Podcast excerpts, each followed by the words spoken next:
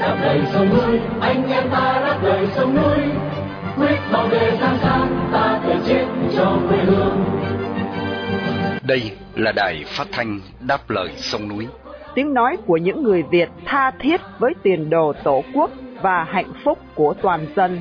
Do lực lượng cứu quốc thực hiện, phát thanh mỗi ngày từ 7 giờ 30 đến 8 giờ tối, giờ Việt Nam. Trên làn sóng ngắn 9.670 km chu kỳ.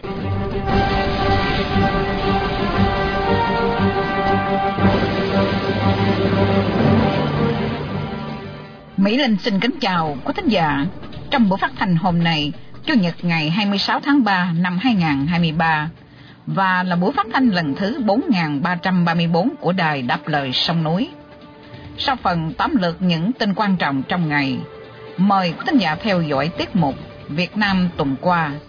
Giữa chương trình là phần nói với người Cộng sản và sau cùng là tiết mục trả lời thư tín.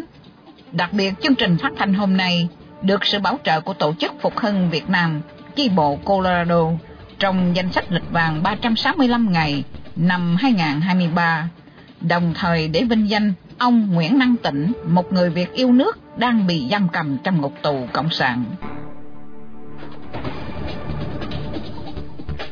Sau đây, mời quý thính giả theo dõi bản tình tóm lược với Khánh Ngọc và Minh Dương.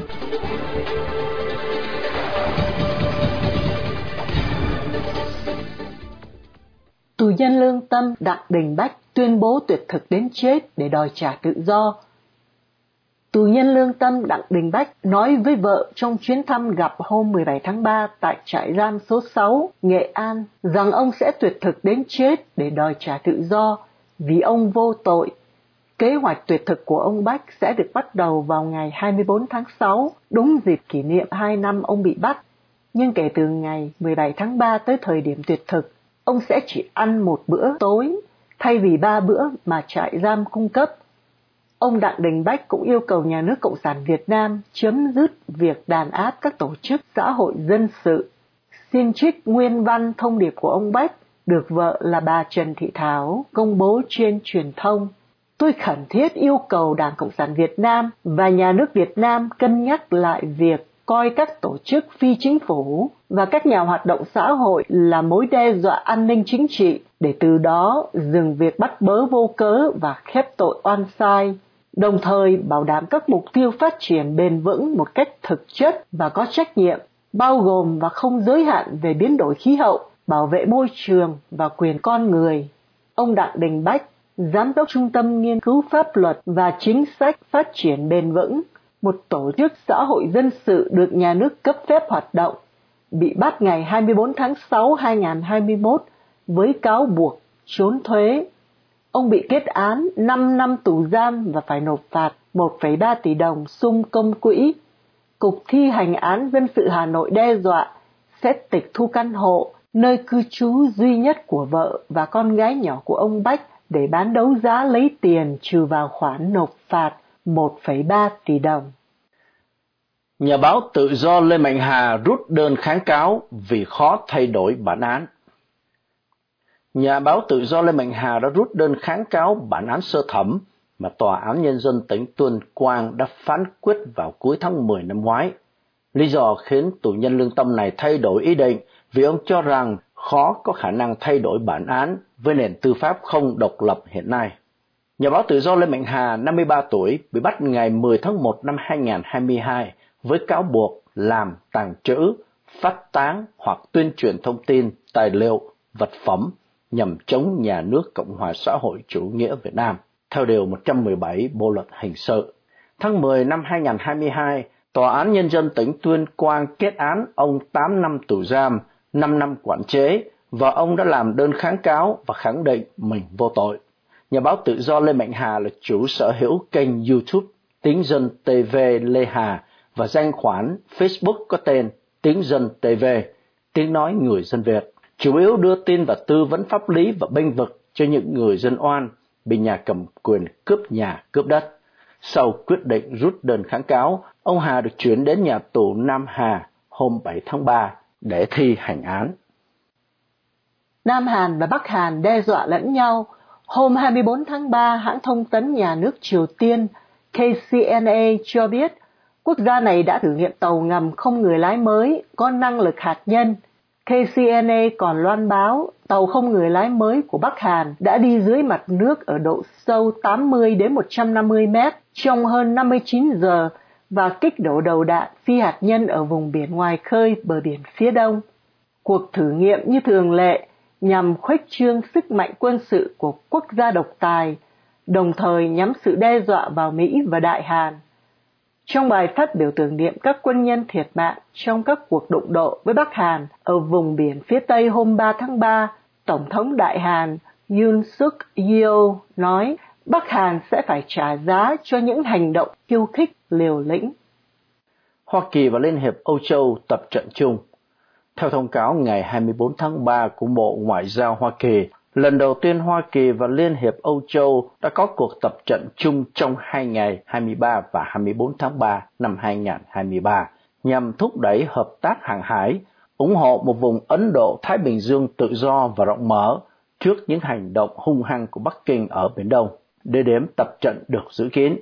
Nội dung của tập trận nhằm trao đổi kỹ thuật đổ bộ, điều khiển tàu chiến và các bài tập nhằm cải thiện sự phối hợp tác chiến giữa các lực lượng của Hoa Kỳ và Liên hiệp châu Âu. Ba tàu chiến của Mỹ, Tây Ban Nha và Ý tham gia cuộc tập trận trong khuôn khổ tuần tra và thực hiện quyền tự do hàng hải trên biển. Cuộc tập trận nhằm thể hiện sự nhất trí giữa Mỹ và Âu Châu mà hai bên đã thảo luận và đạt được từ hồi tháng 12 2022 ở Washington DC. Hoa Kỳ và Âu Châu cũng đã tổ chức một cuộc họp để bày tỏ quan ngại về Trung Quốc trước những hành động đơn phương của Bắc Kinh ở Biển Đông và ở Hoa Đông, cũng như những yêu sách hàng hải không phù hợp với luật pháp quốc tế.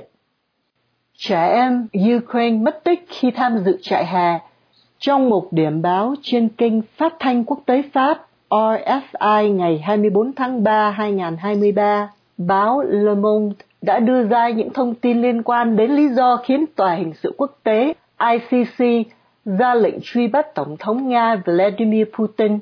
Đó là kế hoạch lừa đảo, cưỡng bức những trẻ em người Ukraine để đưa chúng sang những vùng do Nga tạm chiếm hoặc đưa vào lãnh thổ Nga.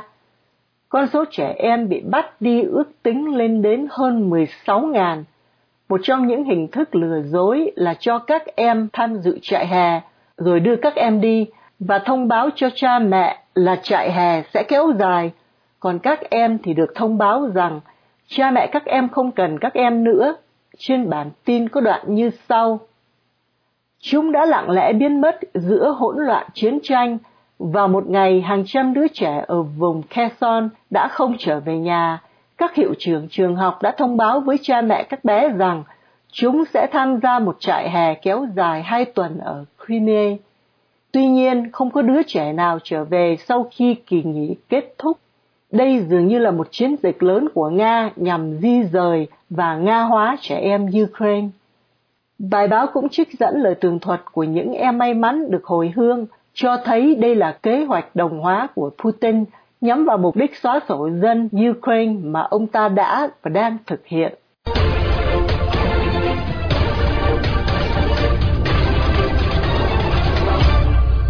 Kính thưa quý thính giả, sau đây phóng viên Bảo Trân và Hướng Dương sẽ điểm lại những sự kiện nổi bật tại Việt Nam trong tuần qua. Xin nhận lời cho chị Bảo Trân.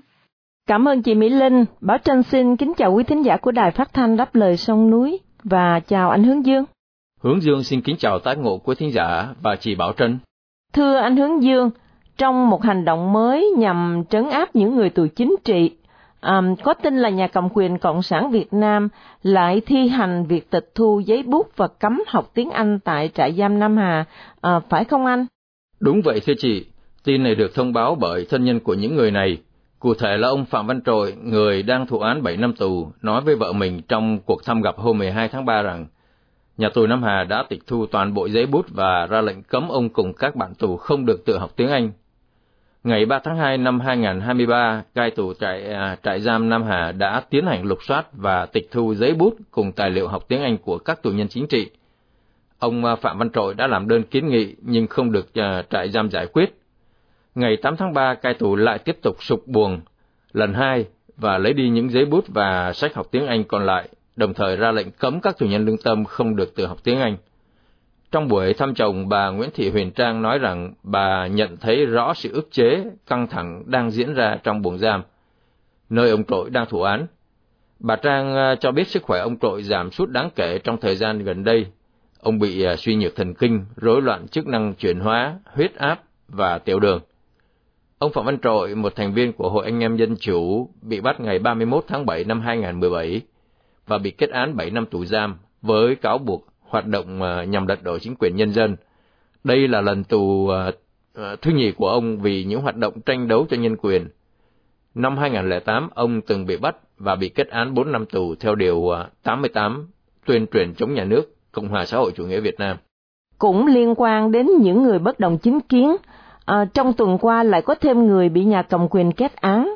Vâng thưa chị, à, vụ đó là ông Nguyễn Như Phương, còn được biết đến với tên là Phương Hàng Nhật, vừa bị kết án 15 tháng tù với cáo buộc tàng trữ ma túy. Phiên sơ thẩm do tòa án tỉnh Bà Rịa xét xử chỉ diễn ra trong 2 giờ đồng hồ ngắn ngủi hôm 20 tháng 3 năm 2023.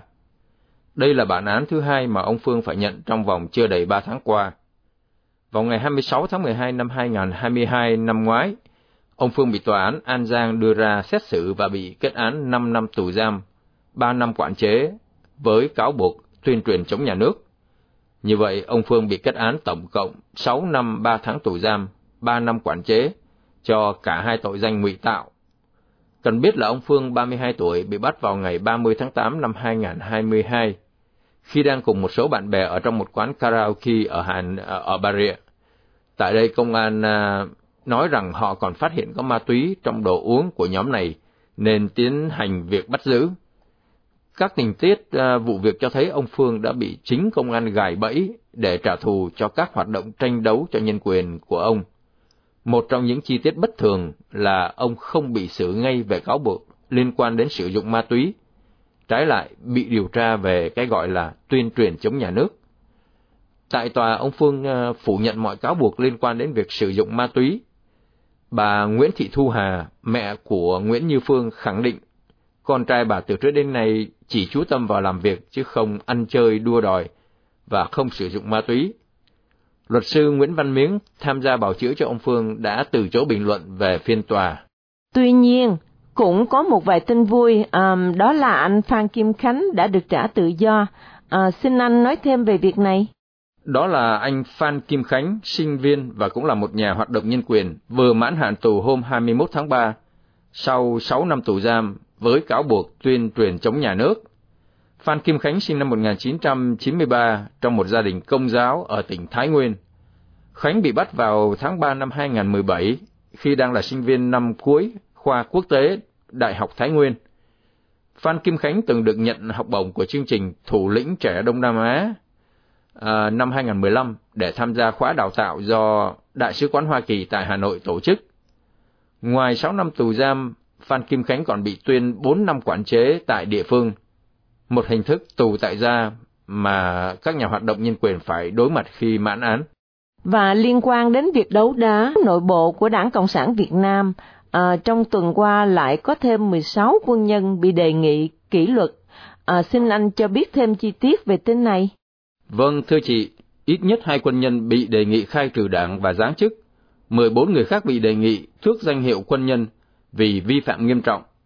Đề nghị trên được đưa ra hôm 16 tháng 3 trong cuộc họp của Ủy ban Kiểm tra Quân ủy Trung ương dưới sự chủ trì của Đại tướng Lương Cường, Ủy viên Bộ Chính trị Đảng Cộng sản Việt Nam, chủ nhiệm Tổng cục Chính trị kiêm chủ nhiệm Ủy ban Kiểm tra Quân ủy Trung ương. Thông tin được báo chí nhà nước loan tải rộng rãi, nhưng danh tính của 16 người bị đề nghị kỷ luật không được nêu rõ. Những vi phạm nghiêm trọng của các quân nhân được nói là làm ảnh hưởng xấu đến uy tín của quân đội, không còn đủ tư cách quân nhân trong quân đội nhân dân Việt Nam. Từ năm 2021 đến nay, hàng loạt tướng tá ngành quân đội bị kỷ luật hoặc bị khởi tố, bắt tạm giam để điều tra về các tội danh liên quan đến những sai phạm trong công tác quản lý, sử dụng tài chính, thực hiện dự án đầu tư xây dựng cơ bản, mua sắm vật tư, trang bị kỹ thuật và trong đấu tranh phòng chống buôn lậu, giữ gìn an ninh trật tự, an toàn trên biển, vân vân. một số khác liên quan đến những sai phạm về đất đai hoặc uh, buôn lậu. Chuyên mục Việt Nam tuần qua đến đây tạm chấm dứt. Bảo Trân xin kính chào quý thính giả của Đài Phát thanh Đáp lời sông núi. Chào anh Hướng Dương, hẹn gặp lại tuần sau. Hướng Dương cũng xin kính chào tạm biệt quý thính giả và chị Bảo Trân xin hẹn vào Chủ nhật tuần tới cũng trong chuyên mục Việt Nam tuần qua.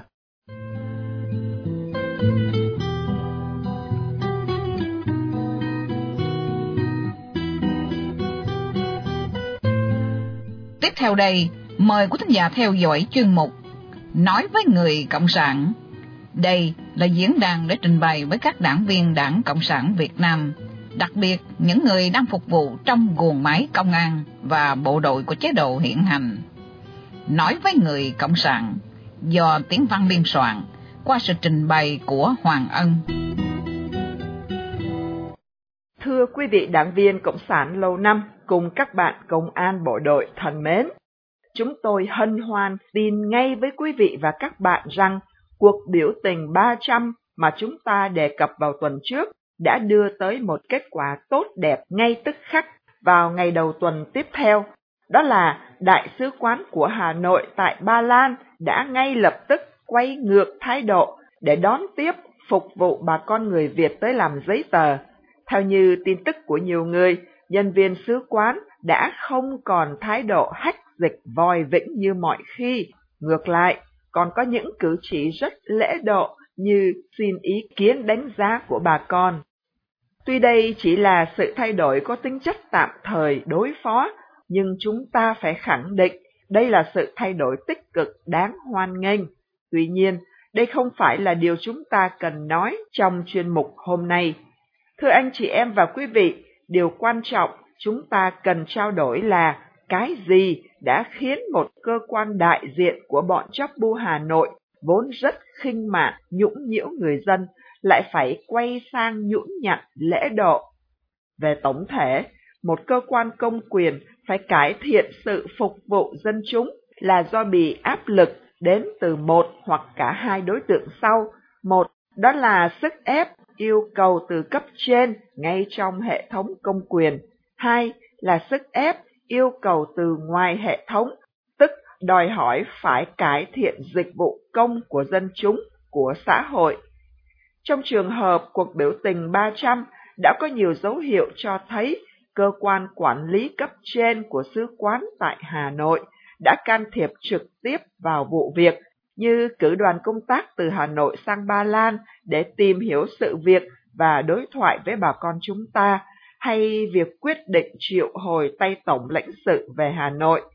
Song, thưa anh chị em và quý vị, tất cả những dấu hiệu này không thể nói rằng thành công của cuộc biểu tình 300 là do sự tiếp thu thiện ý của cơ quan lãnh đạo sứ quán tại Hà Nội, hay đây là thiện ý của bọn chóc bu Hà Nội, bởi tất cả những động thái đó của chúng đều chỉ nhằm một mục đích hóa giải ý định biểu tình của bà con ta. Thậm chí chúng còn dùng những thủ đoạn chiến thuật rất thiếu tư cách của một cơ quan công quyền là mua chuộc, dụ dỗ những người có ảnh hưởng, những người có khả năng tập hợp tổ chức biểu tình. Thông tin riêng còn cho biết thêm, cơ quan an ninh tại Hà Nội còn bắn tiếng có ý đe dọa những người dám tiếp tục tổ chức khuyến khích bà con ta tập hợp biểu tình. Một chứng cớ chắc chắn nữa nói rằng kết quả tốt đẹp ban đầu của cuộc biểu tình 300 không xuất phát chính từ áp lực thiện ý của bọn lãnh đạo sứ quán tại Hà Nội. Đó là tình trạng nhũng nhiễu, vòi vĩnh đòi tiền hối lộ, là vấn nạn thường niên đã tồn tại từ khi chế độ Cộng sản Hà Nội chuyển sang kinh tế thị trường đã bị dân chúng kêu ca, than vãn từ bao chục năm qua, nhưng bọn lãnh đạo, hệ thống cấp trên của các sứ quán vẫn làm ngơ như không có chuyện gì. Vì vậy chúng ta khẳng định một cách chắc chắn và tự hào là cuộc biểu tình 300 thắng lợi bước đầu rất ngoạn mục là do công sức tập hợp đấu tranh của chính người dân, mà cụ thể ở đây là bà con người Việt chúng ta tại Ba Lan. Song, trong yếu tố sức dân quan trọng này, chúng ta không thể không nói đến một yếu tố khác, hơi khó thấy, nhưng nếu thiếu nó thì cuộc biểu tình 300 không thể thành công như đã thấy. Yếu tố này đó chính là môi trường xã hội, chính trị dân chủ tự do của đất nước Ba Lan. Để dễ hình dung cho thấy ngay, chúng ta chỉ cần tưởng tượng rằng nếu bốc nguyên cuộc biểu tình 300 về lập lại ngay tại Hà Nội, thì kết quả sẽ ra sao? Có thể chắc đến 99% là bọn quan chức bị biểu tình sẽ chơ ý vẫn tiếp tục thái độ hách dịch như cũ. Đây là chưa nói đến những người tổ chức biểu tình sẽ có nhiều nguy cơ bị đe nẹt, trù dập hoặc bị bắt. Giả thuyết này lại cho chúng ta thấy một lần nữa nhu cầu vừa cấp bách vừa căn bản của việc giải thể lật đổ chế độ độc tài đáng trị hiện nay tại Hà Nội để giải thoát tất cả người Việt chúng ta khỏi các sự nhũng nhiễu áp bức của hệ thống hành chính của chế độ công an trị. Theo thông tin của chúng tôi nhận được, bọn chóc bu Hà Nội đang chỉ đạo giới an ninh phải nhanh chóng điều nghiên để chia rẽ, dập tắt hoặc hóa giải các cuộc biểu tình 300 khác, vì đây không chỉ là sức ép làm cho các sứ quán của chúng tại các quốc gia dân chủ phải thay đổi, mà cuộc biểu tình 300 còn gây cảm hứng cho người dân trong nước tự tin, mạnh mẽ hơn trong việc đòi hỏi các quyền lợi chính đáng của mình. Đến đây, Hoàng Ân cùng Tiến Văn xin tạm biệt và hẹn quý vị quý bạn cùng anh chị em trong chuyên mục tuần tới. Đài phát thanh đáp lời sông núi Quý thính giả đang nghe chương trình phát thanh đáp lời sông núi do lực lượng cứu quốc thực hiện từ ngày 15 tháng 5 năm 2011. Thính giả khắp nơi có thể nghe chương trình phát thanh trên YouTube, Facebook và website radio đáp lời sông núi viết tắt.com. Thính giả tại Hoa Kỳ có thể nghe đài qua số điện thoại 1 425 585 1550 hoặc 1 605 781 9802.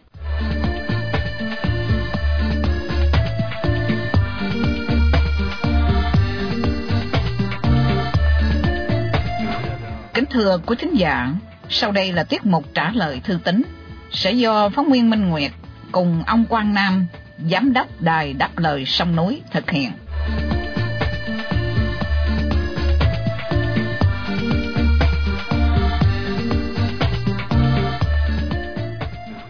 Minh Nguyệt xin mến chào quý thính giả đài đáp lời sông núi. Thưa quý vị, tuần này chúng tôi xin lựa chọn để trả lời một số thư được thính giả gửi đến sớm nhất với những đề tài đang được công luận đặc biệt quan tâm. Vì thời lượng phát sóng có hạn, chúng tôi xin trả lời các thư khác qua email hoặc điện thoại. Rất cảm ơn và mong tiếp tục nhận được sự quan tâm, đóng góp của quý thính giả dành cho chuyên mục trả lời thư tín. Đầu tiên là thư của bà Nguyễn Thị Mai tại Đồng Nai. Bà hỏi, Thưa quý đài, sau khi lãnh đạo và hàng loạt cán bộ ngành đăng kiểm bị bắt, dẫn đến việc thiếu người, lực lượng công an đã được huy động với danh nghĩa là để hỗ trợ công tác đăng kiểm. Vậy ngành đăng kiểm liệu có trong sạch hơn khi công an trực tiếp tham gia công tác này? Minh Nguyệt xin mời anh Quang Nam. Thưa bà Mai, dưới sự cầm quyền của chế độ Cộng sản, chúng ta phải nhìn nhận rằng ngành nào cũng tham nhũng. Tuy nhiên, gọi đích danh ngành nào trong chiêu bài chống tham nhũng còn tùy thuộc vào quyết định của Nguyễn Phú Trọng và bộ sậu của ông ta. Quan sát những diễn tiến liên quan đến ngành đăng kiểm suốt thời gian qua, chúng ta không khó để nhận ra Trọng đã bật đèn xanh cho Tô Lâm, và Tô Lâm không giấu giếm ý đồ muốn kiểm soát miếng mồi ngon là ngành đăng kiểm, tất nhiên là dưới chiêu bài chống tham nhũng. Quy trình diễn ra như sau. Công an khởi tố và bắt giữ từ cục trưởng cho đến giám đốc, nhân viên của nhiều trung tâm đăng kiểm, con số lên tới hơn 400 người. Điều này dẫn đến sự thiếu hụt nhân sự trong lực lượng đăng kiểm, tạo cái cớ để công an nhảy vào thế chỗ với lý do là nhằm hỗ trợ công tác đăng kiểm. Ở đây, thực chất là việc nẫn tay trên nguồn thu siêu lợi nhuận từ phí bôi trơn, bởi ai cũng biết chẳng có công tác kiểm định nào ngoài quy tắc phong bì, vốn tồn tại từ nhiều năm nay. Cách điều động nhân lực gần như tức thời của công an cũng là điều cần bàn tới. Nó cho thấy cơ quan quyền lực này đã có sự chuẩn bị từ lâu và rất kỹ lưỡng cho việc chiếm lĩnh công việc đăng kiểm, vốn là miếng mồi béo bở để thu lợi bất chính.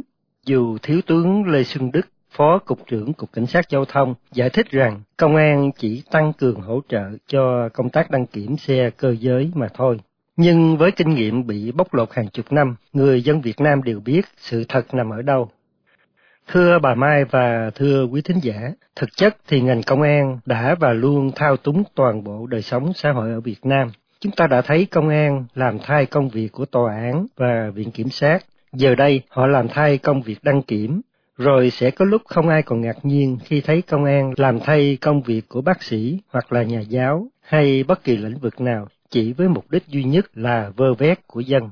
Vì trong chế độ công an trị không có điều nghịch lý nào, không có tội ác nào là công an không dám làm.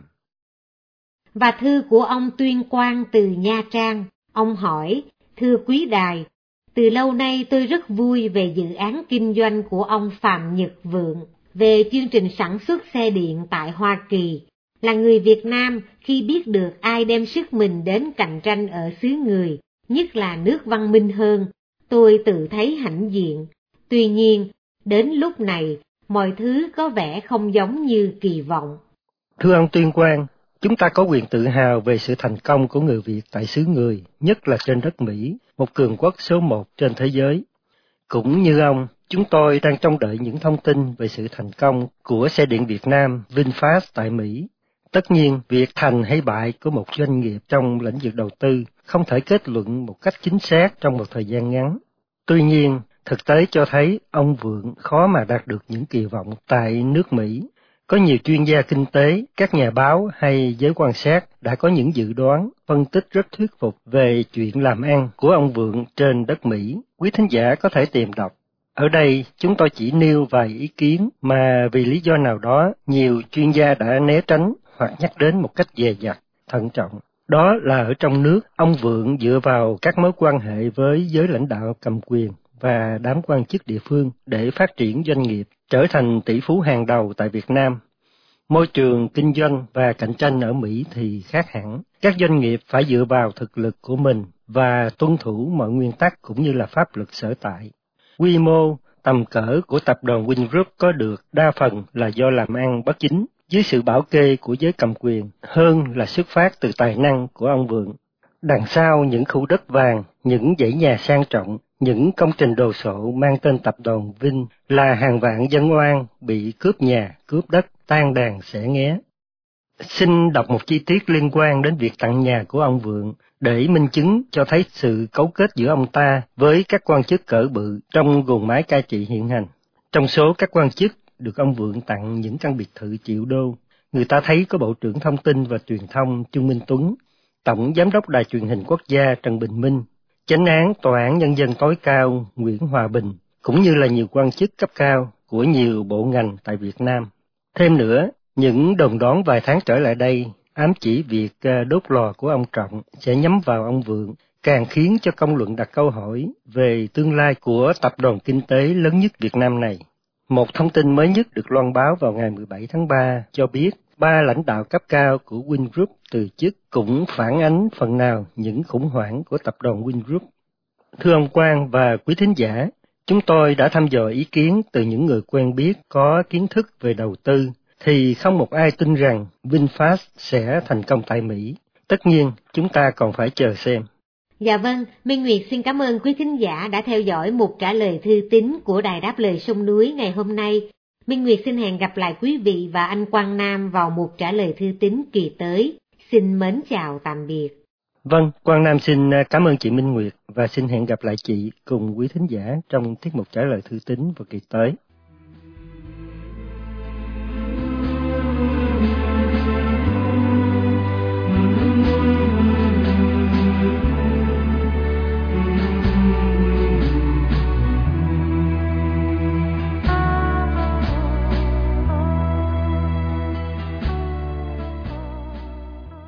Khi chia tay trong buổi phát thanh tối nay, mời quý thính giả cùng đài đáp lời sông núi.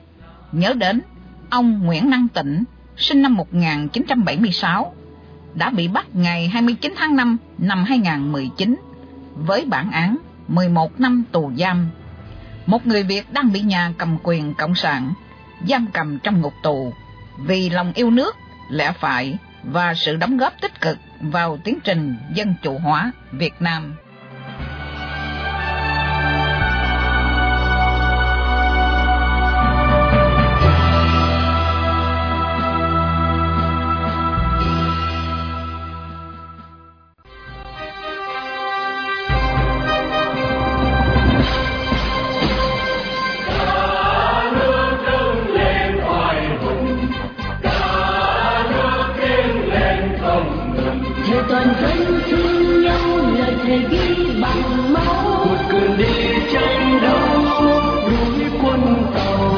Chương trình phát thanh đáp lời sông núi hôm nay đến đây là chấm dứt.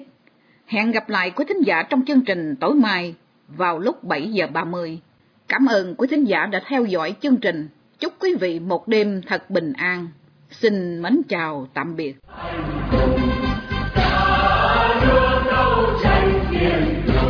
something you